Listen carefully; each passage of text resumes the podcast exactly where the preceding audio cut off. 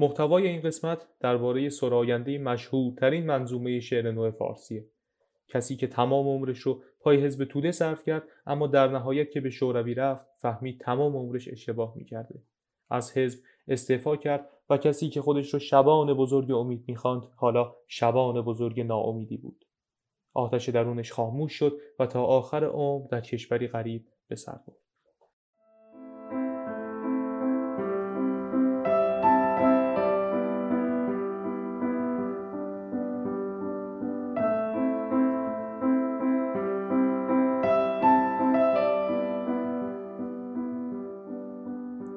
سلام. شما دارید به پادکست رادیو پژبای گوش می‌کنید.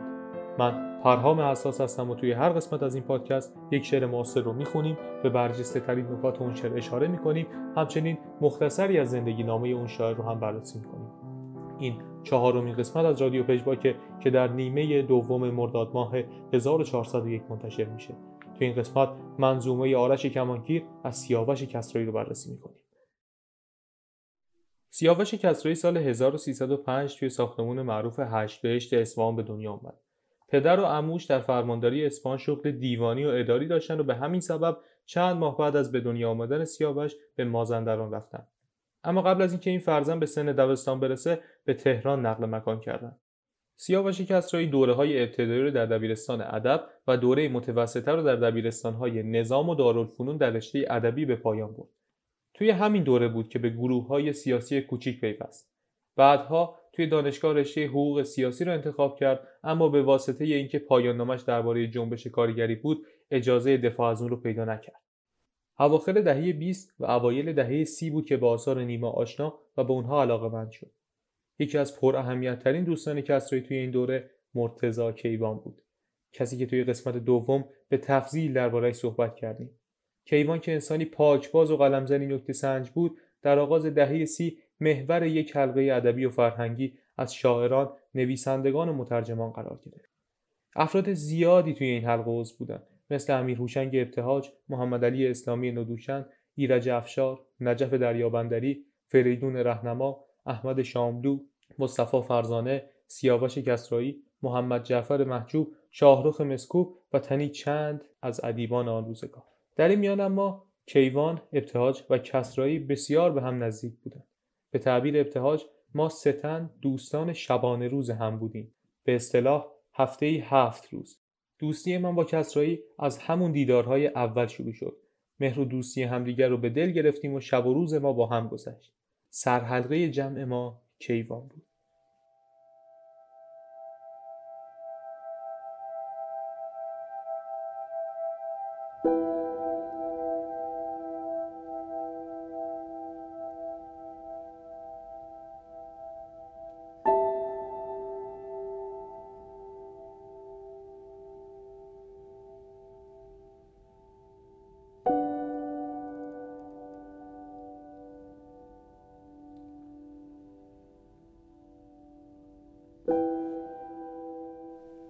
همونطور که قبلا هم دربارهش صحبت کردیم یاد کیوان که بعد از 28 مرداد 32 به اتهام همکاری با شاخه نظامی حزب توده تیرباران شد در سروده ها و نوشته های اغلب دوستانش معکد شده.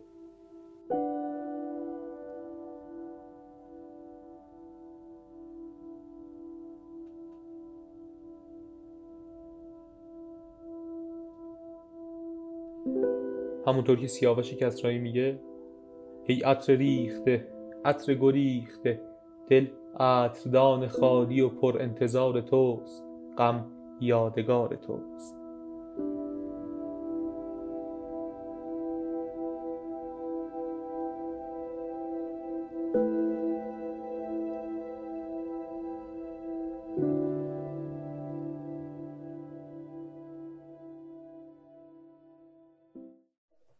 کسرایی من به کار توی وزارت امور خارجه بود. اما با توجه به پیوندش به حزب توده وزارت امور خارجه رو نپذیرفت و بعدتر در سازمان همکاری بهداشت وابسته به اصل چهار ترومن در بخش منطقه شمال ایران به کار پرداخت. یکی از کارهای او توی این سازمان تدوین مجله با عنوان زندگی و بهداشت بود. در دوره از نشر همین مجله هم بود که با دو تن از مهمترین نقاشان و طراحان همنسلش یعنی زمان زمانی و سهراب سپهری به همکاری پرداخت. بعد از 28 مرداد 32 مدت کوتاهی رو توی زندان گذروند اما خیلی زود به یاری یکی از دوستانش از زندان رهایی یافت. توی این مدت هم به طور مرتب به دیدار برادر و دوست زندانیش می‌رفت و توی این دیدارها با زندانیانی که به ترجمه علاقه داشتند آشنا شد. کسانی مثل ابراهیم یونسی که شماری از کتابهای اونها مثل آرزوهای بزرگ و خیاط جادو شده به واسطه کسرایی در اختیار ناشرانی مثل نیل و مخصوصا امیر کبیر قرار گرفت و منتشر شد. خور اشاره است که فروغ فرخزاد توی یکی از دیدارهای کسرایی از زندانیان سیاسی در حدود سال 37 همراهش بود. حاصل این دیدار شعری از فرخزاده که توی هیچ کدوم از مجموعه های شعرش نیومده.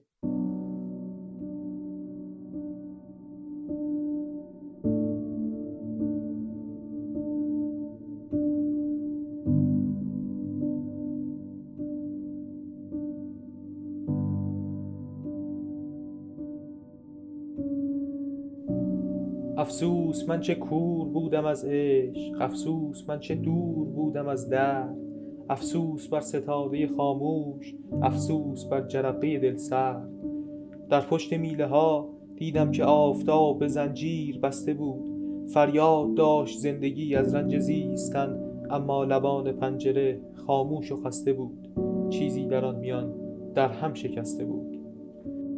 دریای چشم ها آوای چشم ها چشمان آشنا شده با خارهای مرگ محصور در سیاهی و دیوارهای مرگ در پشت میله ها. افسوس من چه بودم در باغ دوستی؟ تک شاخی نداده به کس تاج بار و برگ. تندیسوار با خود و بیگانه از همه استاده در گذرگه رنگباری از تگرگ.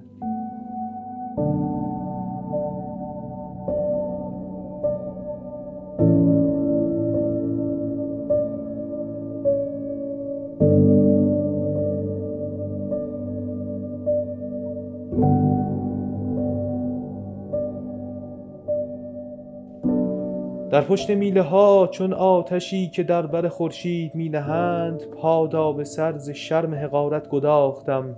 آری در آن دقایق کوتاه من عشق را و درد بشر را شناختم. بدرود با ستاره خاموش بدرود با جرقه دل سرد. امید بر دریچه آتش امید بر ترانه شبگرد.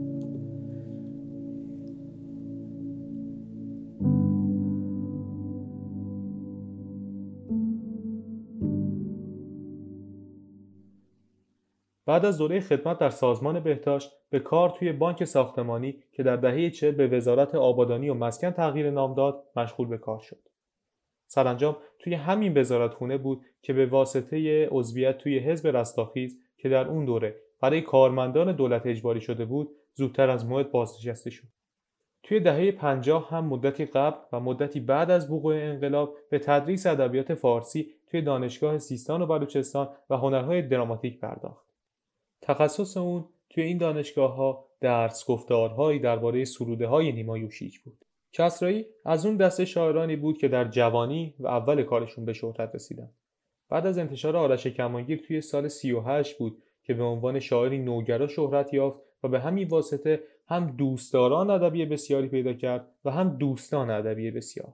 اشعار کسرایی گاهی خیلی سیاسی و گاهی خیلی قنایی میشه به طوری که بعضی وقتا به شعار نزدیک میشه و گاهی سرشار از احساس و عاطفه است نمونه این اشعار قنایی غزل برای درخت.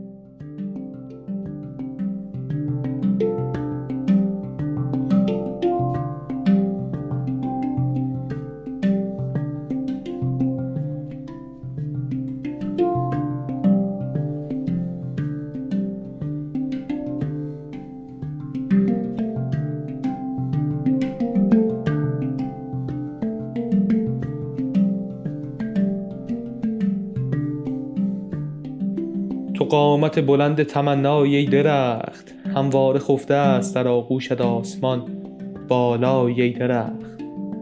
دستت پر از ستاره و جانت پر از بهار. زیبای ای درخت.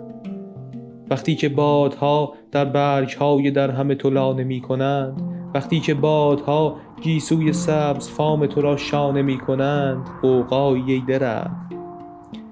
وقتی که چنگ وحشی باران گشوده است در بزم سرد او خونیاگر غمین خوشابای درخت. در زیر پای تو اینجا شب است و شب زدگانی که چشمشان صبحی ندیده است. تو روز را کجا خورشید را کجا در دشت دیده غرق تماشای درخت. چون با هزار رشته تو با جان خاکیان پیوند می کنی پروا مکن ز پروا مکن ز که بر جای درخت. سر برکش ای رمیده که همچون امید ما با مای یگانه و تنهای درخت.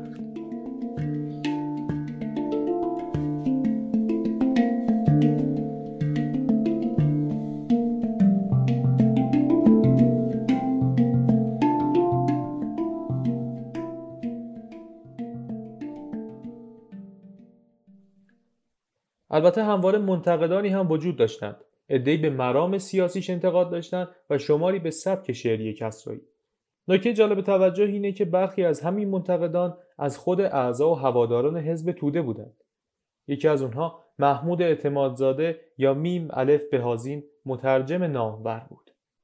بهازین دوستی نزدیکی با کسرایی داشت. همچنین نویسنده مقدمه بر نخستین چاپ پارچه کمانگیر هم بود که جلوتر توضیح میدیم این مقدمه اشکالاتی هم برش وارده. کسرایی سال چهل در منزل یکی از آشنایان با مهری نوزری آشنا شد و این آشنایی یک سال بعد به ازدواج انجامید. حاصل این ازدواج دو فرزند به نامهای بیبی و مانلی بود. همچنین کسرایی همسرش دختر خانده به نام اشرف هم دارد توی همین دهه چهل چند دفتر از کسرایی منتشر شد. نخستین دفتر او خون سیاوش نام داشت به زمینه آرش کمانگیر و با مقدمه ه الف سایه و واپسین دفتر اون هم خانگی نام داشت. که سال 46 منتشر شد. همین سالها بود که یکی از ها به دبیری کوروش مهربان یا همون سیروس تاهباز این دفتر رو در کنار پنج دفتر دیگه به عنوان بهترین دفترهای ادبی اون سال انتخاب کرد. میعاد در لجن از نصرت رحمانی آینده از اسماعیل شاهرودی آواز خاک از منوچهر آتشی و دلتنگی ها از یدالله رویایی به اضافه حجم سبز سهراب سپهری که البته دفتر برگزیده همین حجم سبز از سهراب سپهری بود. توی همین سال کسرایی داستانی به عنوان بعد از زمستان در آبادی ما برای کودکان نوشت که از طرف شورای کتاب به عنوان بهترین کتاب برگزیده شد. با نشر شعر یونانی که با توجه به وقایع یونان و برای میکیس تئودوراکیس آهنگساز شهیر یونانی سروده شده بود ممیزی به دفترها و آثار کسرایی هم رسید. خلاصه از اون شعر را می‌خونم.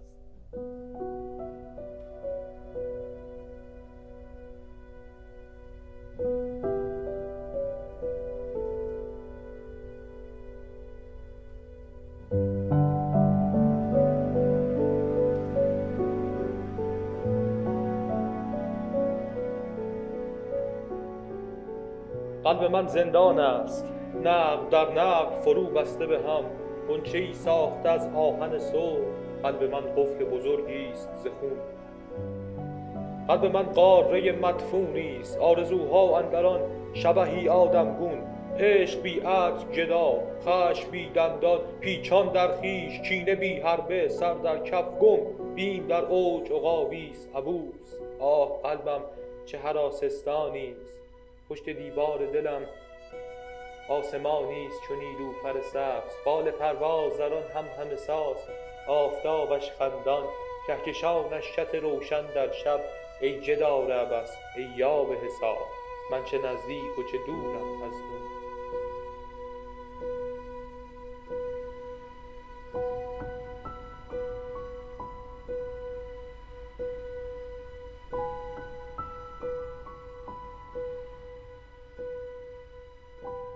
شب برمی آید از این شب صوت غمگین محبوسی از حجره تنگ. آه ای آزادی وطنم قلب من است قلب من زندانی.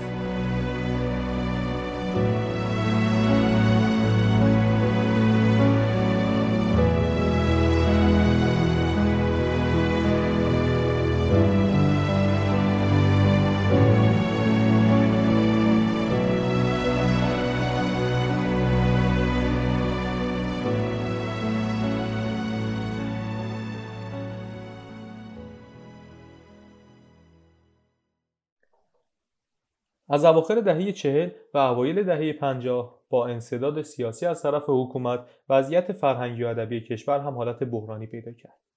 بعد از ماجرای موسوم به سیاه کرد و اعدام خسرو گلسرخی اشعار سیاسی کسرایی بیشتر و همچنین بیپرواتر شد. سرانجام مجموعی از این شعرهای سیاسی با عنوان به سرخی آتش به طعم دود با امضای شبان بزرگ امید یکی از چند نام مستعار کسرایی به چاپ رسید. این کتاب مقدمه ای از احسان تبری داشت. سال 56 شب شعر انجمن فرهنگی ایران و آلمان یا همون گوته از راه می‌رسه که کسرایی هم با بیقراری توی این شبها شرکت می‌کنه. توی شب ششم 11 تا از سروده های خودش رو می‌خونه. در آغاز تابستان 57 کسرایی چند روز رو همراه با خانواده‌اش توی پاریس میگذرونه. این نخستین سفر کسرایی به خارج از کشور بود که خیلی زود هم به ایران برگشت. وقتی که برگشت تقریبا بلافاصله برای واقعه 17 شهریور شعر معروفی گفت به نام ژاله شد.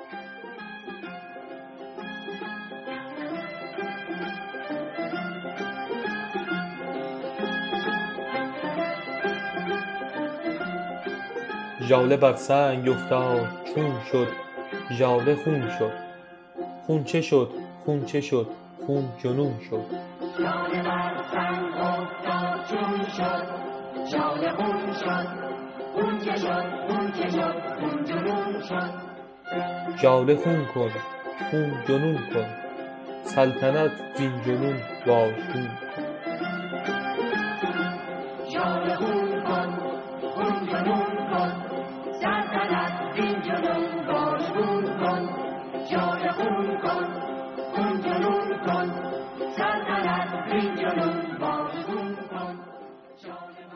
ژاله بر سنگ افتاد چون شد ژاله خون شد.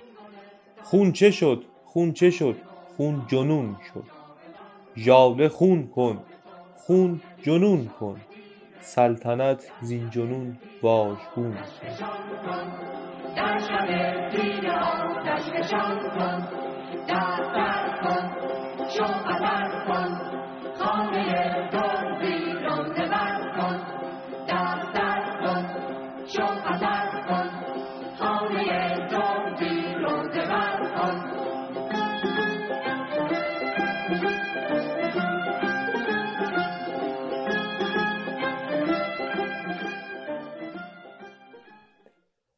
حیات ادبی کسرایی در سالهای 58 تا 61 به صورت گسترده تحت شعاع تکاپوهای او در حزب توده قرار گرفت.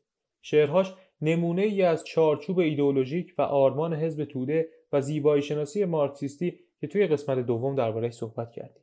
توی این دوره کسانی دیگری مثل بهازین، سایه و فریدون تونکابونی و چند تن دیگر هم توی چنین موقعیتی قرار دارند اما به نظر می‌رسه که کسرایی به نحو مخاطر آمیز و عجیبی داشته های خودش رو به پای حزب توده ریخت.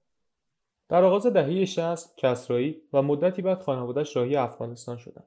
دوره اقامتشون توی افغانستان حدود سه سال طول کشید. سرانجام به دنبال فرزندانشون که پیشتر برای ادامه تحصیل به مسکو رفته بودن رهسپار این شهر شدند. البته به نظر میاد سالهای اقامت کسرایی توی افغانستان به سبب فرهنگ و زبان مشترک زمان مناسبتری بود. بعدتر که به شوروی مهاجرت کرد عضویت در هیئت سیاسی حزب توده را پذیرفت و به سرعت به یکی از منتقدان جدی حزب توده تبدیل شد. نامه های سیاسی کسرایی به رهبران حزب روایتهایی از همسر و فرزندانش و شماری از روایتهای اعضای این حزب گویای اینه که آرمانها و ارزشهای سیاسی کسرایی از اوج ناگهان به دره های هولناک فرو رفته بود. از اون زمان به بعد افسردگی و نومیدی ملازم همیشگی کسی بود که خودش رو شبان بزرگ امید مینامید. محمد رضا شجریان سال 69 به دعوت مقامات فرهنگی تاجیکستان از راه مسکو به این کشور رفت. توی راه با کسرایی هم دیداری داشت. شجریان در دهه 50 چند شعر از کسرایی رو با آواز خوانده بود و همین اسباب آشنایی این دو نفر شده بود. به روایت شجریان کسرایی با جدیت و همراه با اشک به او گفت که پیغامش رو به سایه و بچه ها برسونه. پیغام از این قرار بود این فلان فلان شده ها به همه ما دروغ گفتند. همه ما رو فریب دادند. هیچ چیزی در بساطشان نیست. آه در بساط ندارند ما فریب خوردیم. من نه راه پس دارم نه راه پیش. اینجا گیر افتادم. شما دنبال ما نیایید. من می‌خواهم وجدانم آرام باشد. پیغام در تهران به ه الف سایه رسانده می شود سایه اصلا هیچ خوشش نیامد. خیلی تو هم رفت. اصلا فرو ریخت. کسرایی که سالها تلاش می‌کرد از شوروی خارج بشه هیچ کدوم از کشورهای اروپایی پذیراش نبودن. همه در جوابش می‌گفتند برگردید همونجا که تا حالا بودید. اما سال 74 سرانجام تونست به عنوان پناهنده برای سکونت از مسکو به وین بره. انجمن فرهنگی ایرانیان مقیم اتریش در آبان همون سال شب شعر باشکوهی فارغ از سیاست و حزب و سازمان و غیره براش برگزار کردند. روحیه شاعر آرش کمانگیر قدری بهبود پیدا کرد. ولی خیلی زود بیماری قلبی که سالهای مهاجرت به اون بیاعتنایی کرده بود گریبانش رو گرفت. بعد از یک عمل جراحی به سبب ذاتوریه در 19 بهمن 74 در پایتخت اتریش درگذشت. به کوشش ایرانیان آن دیار کسرایی در بخش مشاهیر گورستان مرکزی وین به خاک سپرده شد. توی این محوطه بزرگانی مثل بتوون موتزارت شوبرت و دیگران به خاک سپرده شدند.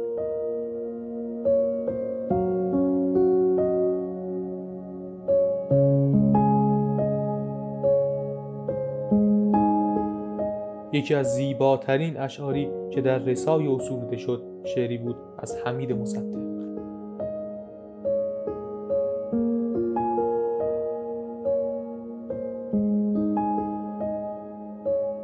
آنجا کنار باغی سراغی از یاران رفته گرفتی اینجا کنار رودی سرودی با یاد رفتگان خواندی بی دوستان رفته و یاران درگذشته تنها ماندی گفتیم اندوه برنشسته به دل را با استعاره هایی با عهد راز گویی دیدیم دیگر به غیر آینه یاری نمانده است تا راز باز گویی اندوه برنشسته به دل را با عهد راز گویی فردا که آینه تنها میماند بیما میماند آیا کدام تصویر قاب این آینه را پر خواهد کرد؟